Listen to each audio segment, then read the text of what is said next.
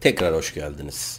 1958 kışında bir akşam bir kadın yatmaya hazırlanırken kapısından gelen tıklama sesiyle irkildi. Kim olduğunu görmek için kapının üzerindeki camdan baktığında rahatsızlığı yüzünden okunur bir haldeydi. Yine de ne istediğini öğrenmek için kapıyı açıp kapıdaki kişiyle konuşmak istedi. Dakikalar sonra Kaliforniya tarihinin en korkunç suçlarından biri işlendi. Bu korkunç suça verilen ceza da suçla aynı korkunçluktaydı. Bu ceza Kaliforniya tarihinde henüz tekrarlamadı. Bu o suçun hikayesi. Hazırsak hikayemize başlayalım.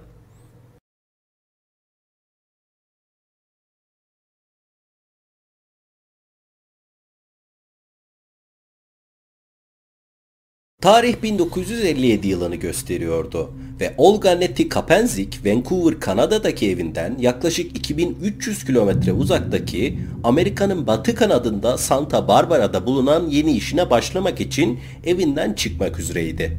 Beyaz üniformasını dikkatlice bavuluna yerleştiren hemşire Olga 2300 kilometre uzakta kendisini bekleyen yeni işi için çok heyecanlıydı. Büyürken hep insanlara yardım etme isteğiyle yaşamıştı. 1951 yılında bu isteği nasıl eyleme dökeceğini bulmuş ve üniversiteden mezun olduktan sonra bir doktorun ofisinde çalışmaya başlamıştı. 6 yıl önce şimdi hayalindeki işe gitmek için hazırladığı bavulunu o zaman hemşirelik fakültesine gitmek için hazırlamıştı. Son eteklerini ve kazaklarını da bavuluna koyduktan sonra evden ayrıldı. Birkaç hafta sonra 1957 sonbaharında Santa Barbara'da bulunan Cottage Hastanesi'nde işine başlamıştı. Birkaç gün erken gelen Olga bu birkaç günü şehri ve yeni işinin bulunduğu Santa Barbara'yı gezerek geçirmişti. Yeni işi hakkındaki görüşleri oldukça pozitifti. Yeni iş arkadaşları tarafından sadece profesyonelliğiyle sevilmekle kalmamış, ayrıca kişiliğiyle de oldukça beğeni toplamıştı. Sık sık iş arkadaşları mesaisi bittikten sonra Olga'nın evine gelip hastanedeki dedikoduları anlatıyordu. Olga'nın da iş arkadaşlarına yeni bir haberi vardı. Gelmesinden birkaç ay sonra Kasım ayında ileride kocası olacak olan yakışıklı bir avukatla tanışmıştı. Bu avukat 28 yaşındaki Frank Duncan'dı. Frank Duncan 7 Kasım 1957 günü annesinin uyku ilaçlarıyla intihar girişiminde bulunmasından dolayı hastaneye gelmişti. Annesi Elizabeth Duncan tamamen iyileşse de 4 gün boyunca komada kalmıştı. Ve bu 4 gün boyunca Olga ve Frank sık sık Elizabeth'in durumu hakkında konuşmak zorunda kalmıştı. Elizabeth'in durumu hakkında başlayan zoraki sohbetleri yavaş yavaş ikisinin de birbirlerine çocukluk ve gençlik hatıralarını anlattığı sohbetlere evrilmişti. Olga Frank'e büyüdüğü küçük kasabayı anlatırken Frank de Olga'ya annesinin boşanmalarıyla sürüklendikleri kasabaları ve sonunda Santa Barbara'da biten hikayelerini anlatmıştı.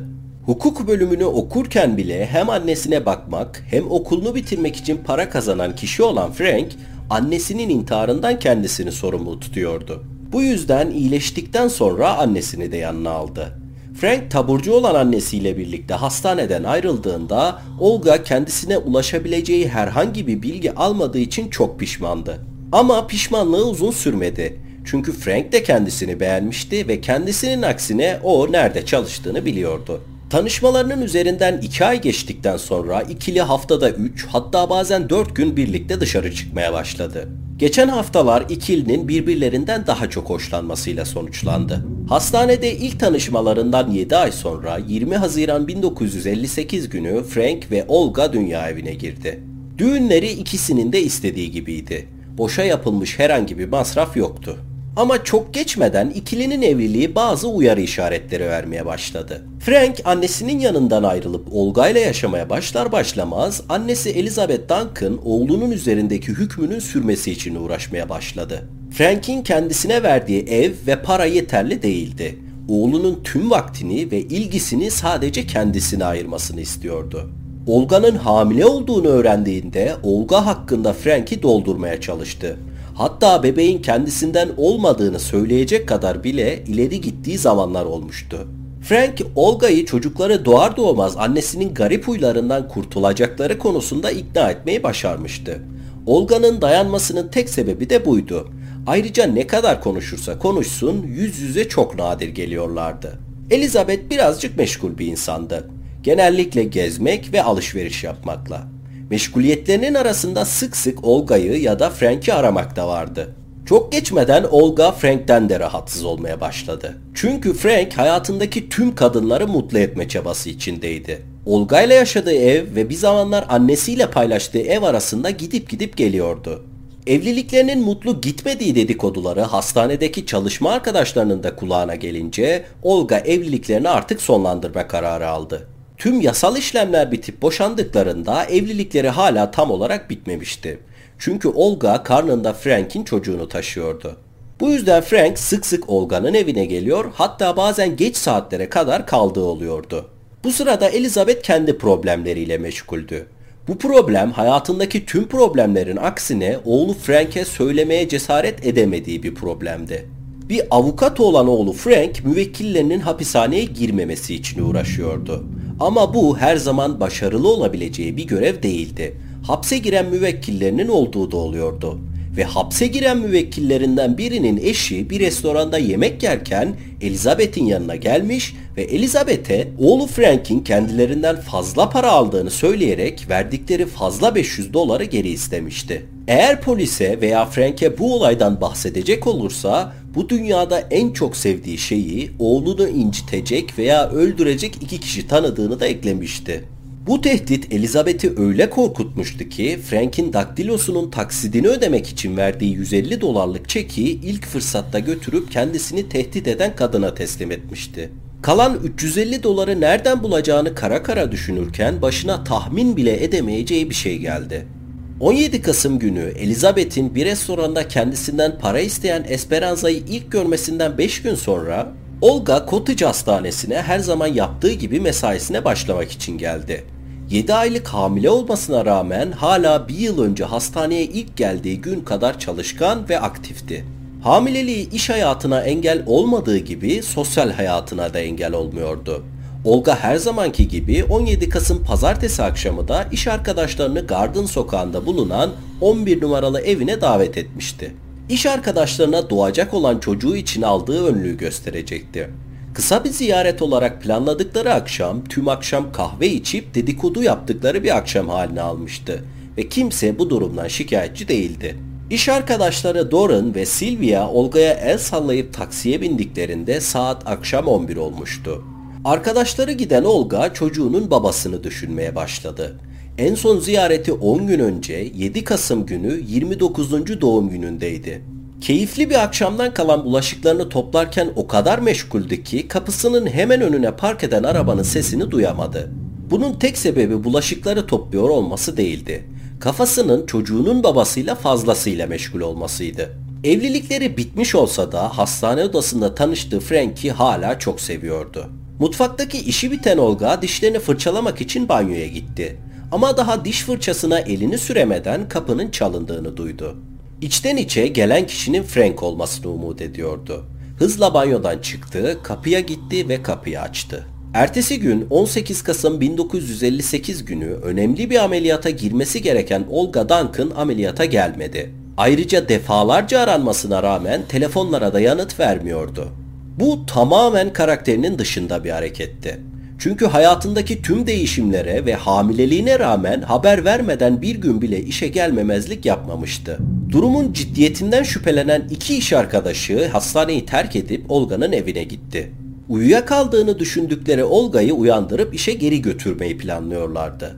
Ama eve geldiklerinde kapının açık ve Olga'nın içeride olmadığını gördüler. Açık olan kapıdan içeriye doğru baktıklarında yatak olduğu gibi duruyordu. Sanki geçen gece üzerinde kimse uyumamış gibiydi. Ayrıca geçen akşam kendilerine gösterilen bebek kıyafetleri de olduğu gibi ortada duruyordu. Üstelik kapının önünde durup olanlara anlam vermeye çalışan tek kişi kendileri de değildi. Yanlarında apartmanın yöneticisi de vardı. Birkaç dakika sonra Frank'in ofisinde çalan telefonu sekreteri açtı. Arayan Dorothy Bernard isimli bir kadındı ve evinde oturan kiracısı Olga Duncan'ın kayıp olduğu haberini kocasına vermek için arıyordu. Sekreteri acil olduğunu söylediği bir telefon olduğu bilgisini Frank'e ilettiğinde Frank adliyede Marciano Escuel adında bir müvekkilinin savunmasını hazırlamakla meşguldü. Bulabildiği ilk fırsatta sekreteriyle konuşan Frank eski karısı Olga Duncan'ın kayıp olduğu haberini aldı. Hemen karakolu arayıp durumu anlatan Frank'in o zaman bilmediği bir şey vardı. Duruşma salonunda temsil ettiği müvekkilinin karısı Esperanza, Frank'in annesinden para almış ve kendisini tehdit etmişti. Frank hemen karakolu arayıp durumu anlattı. Polisler kimin eski karısına zarar verebileceğini sorduğunda Frank, Olga'nın iş arkadaşları veya ev sahibi gibi telaşlı değildi. Kendisine kızgın olduğunu, bu yüzden ortalıktan kaybolduğunu düşündüğünü ve birkaç güne geri döneceğini söyledi. Ama bu telefonun üzerinden 48 saat geçince ve Olga'dan hala haber alınamayınca Olga için bir kayıp dosyası oluşturuldu ve olayı araştırması için bir dedektif görevlendirildi. İlk 72 saat kanıtları ve ipuçlarını takip eden dedektif bir sonuca vardı. Dedektife göre Olga dairesinden zorla götürülmüştü. Yani boşa dedektif olmamış. Olayı soruşturan dedektifin konuşmak istediği tek kişi vardı. Frank Duncan. Frank ve annesi Elizabeth Duncan olay gecesi evde olduklarını, birlikte televizyon izlediklerini söylese de dedektifler ikilinin Olga'nın hayatındaki rolünü bilmek istiyordu. Baskılar sonucu Frank boşandıktan sonra annesinden gizli olarak Olga'yı ziyaret ettiğini hatta bazı geceler evinde kaldığını itiraf etti.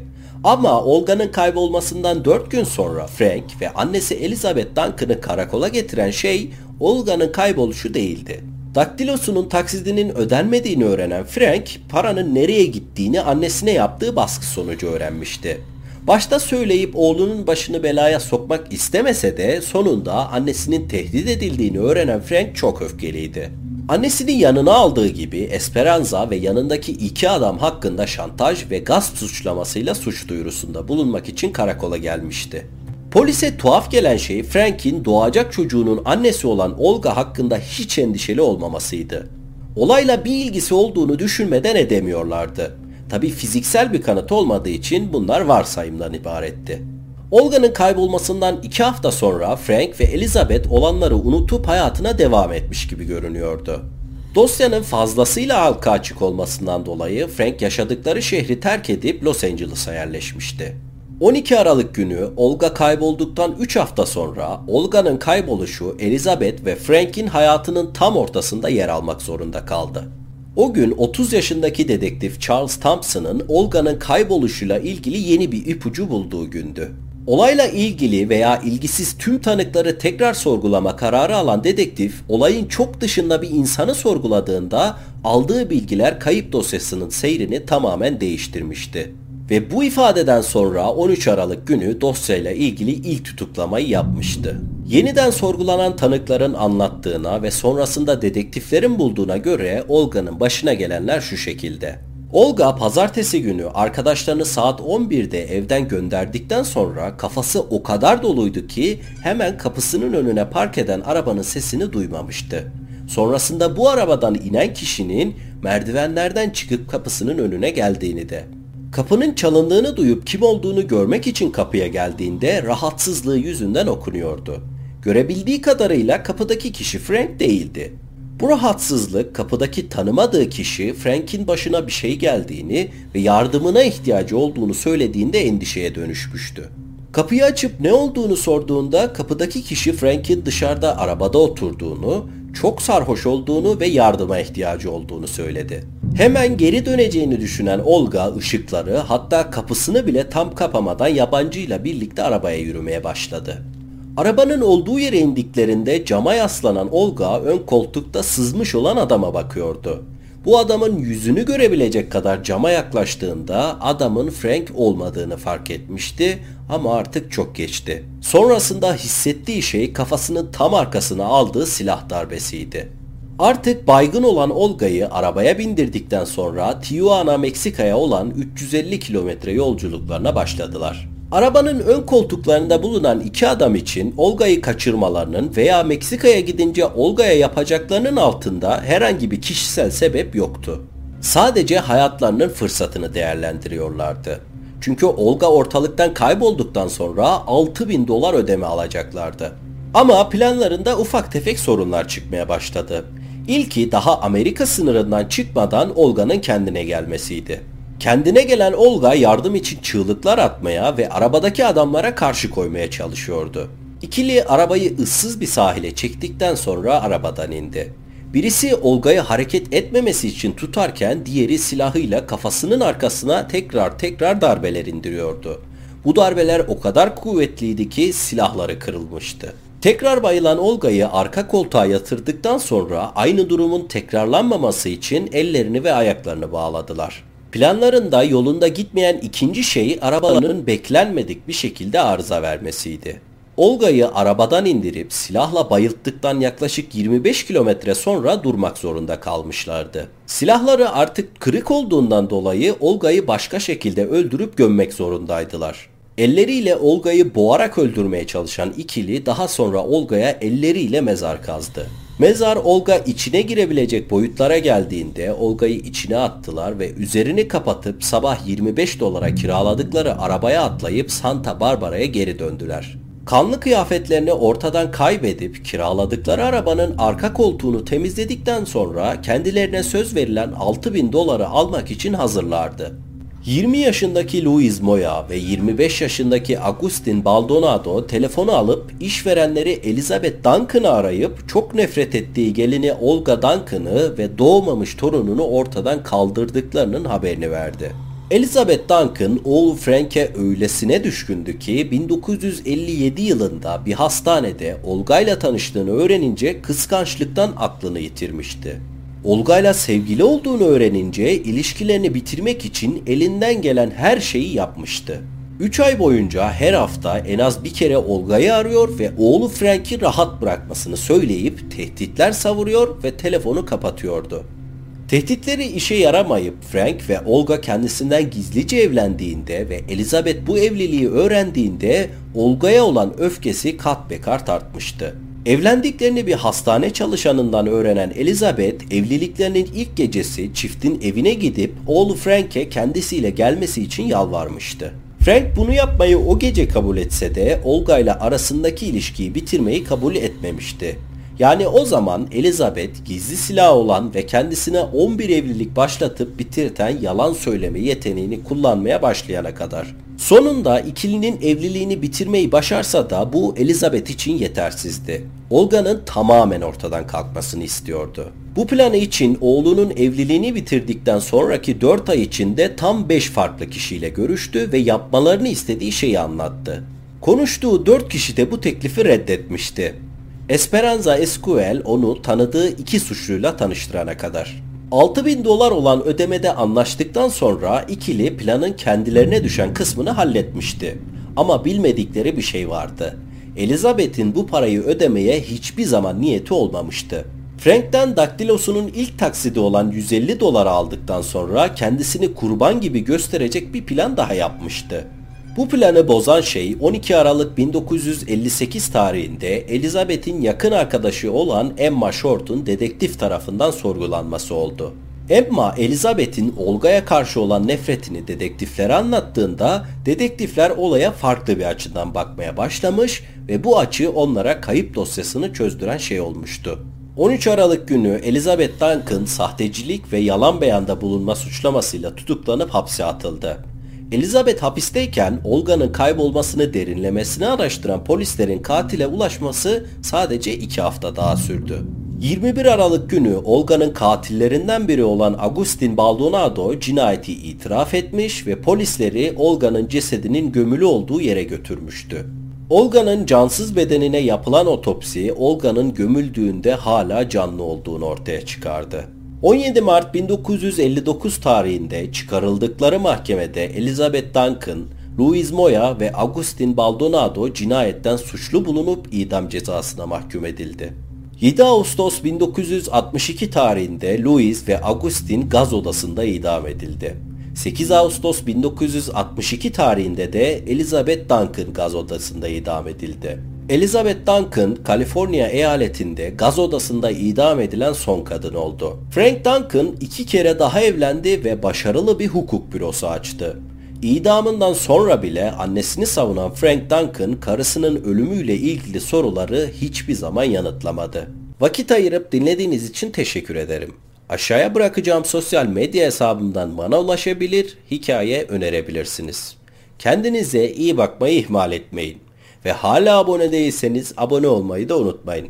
Hoşçakalın.